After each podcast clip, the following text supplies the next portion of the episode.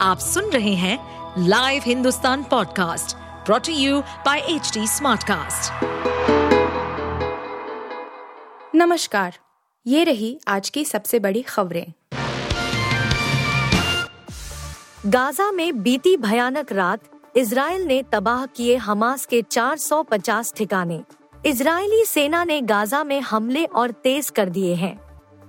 एक दिन पहले ही सेना ने दावा किया था कि उत्तरी गाजा को दक्षिणी गाजा से अलग कर दिया गया है। इसके अलावा इजरायली सेना ने गाजा सिटी को घेर रखा है। अब इसराइल का दावा है कि उसने हास के 450 से ज़्यादा ठिकानों को तबाह कर दिया है। इसमें कई सुरेंगे, चौकियाँ, मिसाइल लॉन्च पैड्स शामिल हैं। वहीं गाजा के स्वास्थ्य मंत्रालय का कहना है कि इस युद्ध में अब तक दस हज़ार से ज़्यादा फिलिस्तीनी मारे गए हैं। हालाँकि मंत्रालय ने आम नागरिकों और हमास के आतंकियों में कोई भेद नहीं किया है। छत्तीसगढ़ चुनाव का पहला राउंड आज नक्सल इलाके की 10 सीटों पर वोटिंग।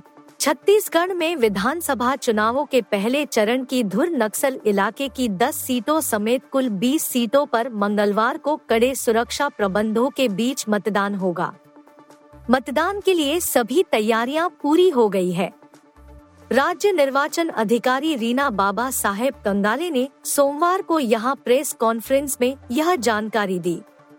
उन्होंने बताया कि 20 विधानसभा क्षेत्रों में से 10 विधानसभा क्षेत्रों मोहलामानपुर, अंतागढ़, भानुप्रतापपुर कामकेर केशकाल, कोंडागांव, नारायणपुर, दंतेवाड़ा बीजापुर और कोटा में सवेरे सात बजे से दोपहर तीन बजे तक तथा दस विधानसभा क्षेत्रों पंडरिया, कवर्धा, खैरागढ़, डोंगरगढ़, राजनांदगांव, डोंगरगांव, खुज्जी, बस्तर, जगदलपुर और चत्रिकोट में सवेरे आठ बजे से शाम पाँच बजे तक मतदान होगा। पेट्रोल डीजल के दाम नहीं बढ़ाएँगी तेल कंपनियाँ, आम लोगों को बड़ी राहत। इजराइल हमास युद्ध के कारण कच्चे तेल की कीमतों में अस्थिरता के बावजूद देश में पेट्रोल डीजल की कीमतों में बढ़ोतरी के आसार नहीं है। मामले से जुड़े विशेषज्ञों का कहना है कि यदि कच्चे तेल के दाम बढ़ते हैं तो ऑयल मार्केटिंग कंपनियाँ, ओएमसी, फ़िलहाल इसका बोझ लोगों पर नहीं डालेंगी और खुद उच्च लागत को वहन करेंगी।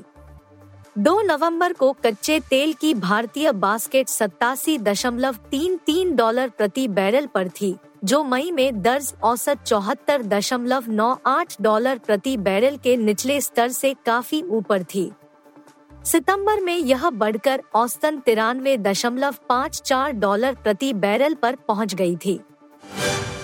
सोने से जड़े गए राम मंदिर के चौदह दरवाजे जल्द पूरा हो जाएगा, आठ एकड़ में बन रहे परकोटे का काम। श्री राम जन्मभूमि में निर्माणाधीन राम मंदिर समेत विविध परियोजनाओं के प्रगति की समीक्षा को लेकर पाँच घंटे से अधिक समय तक भवन निर्माण समिति की बैठक चली। इस बैठक की समीक्षा रिपोर्ट श्री राम जन्मभूमि तीर्थ क्षेत्र के पदाधिकारियों के लिए काफ़ी संतोषप्रद रही। समिति चेयरमैन नृपेंद्र मिश्र की अध्यक्षता में हुई इस बैठक में एल के परियोजना निदेशक वी के मेहता ने बताया कि राम मंदिर के भूतल में लगने वाले 18 दरवाजों में से 14 दरवाजों का निर्माण पूरा हो गया है और इन दरवाजों को स्वर्ण जड़ित भी कर दिया गया है। मंदिर के भूतल में फर्श के इनले वर्क के साथ लाइटिंग का काम एक साथ चलता रहेगा और यह भी 31 दिसंबर 2023 तक पूरा हो जाएगा। वर्ल्ड कप से बाहर हुआ श्रीलंका। बांग्लादेश ने तीन विकेट से जीता मैच। बांग्लादेश ने श्रीलंका को तीन विकेट से हराकर वर्ल्ड कप 2023 की सेमीफाइनल की रेस से बाहर कर दिया है। श्रीलंका और बांग्लादेश दोनों ही टीमें टूर्नामेंट से बाहर हो गई है। इस मैच में टॉस हारकर पहले बैटिंग करने उतरी श्रीलंकाई टीम ने चरिस असलांका के शतक के दम पर बांग्लादेश के सामने 280 रनों का लक्ष्य रखा है। इस स्कोर का पीछा बांग्लादेश ने नजमुल हुसैन शांतो और शाकिब अल हसन के शानदार अर्धशतकों की मदद से 41 ओवर में ही कर लिया। आप सुन रहे थे हिंदुस्तान का डेली न्यूज़ रैप। जो एच टी स्मार्ट कास्ट की एक बीटा संस्करण का हिस्सा है। आप हमें फेसबुक ट्विटर और इंस्टाग्राम पे एट एच टी या podcasts@hindustantimes.com पर ईमेल के द्वारा सुझाव दे सकते हैं।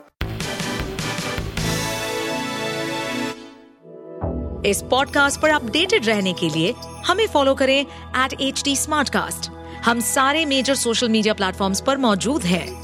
और ऐसे पॉडकास्ट सुनने के लिए log on to W W W dot H D Smartcast dot com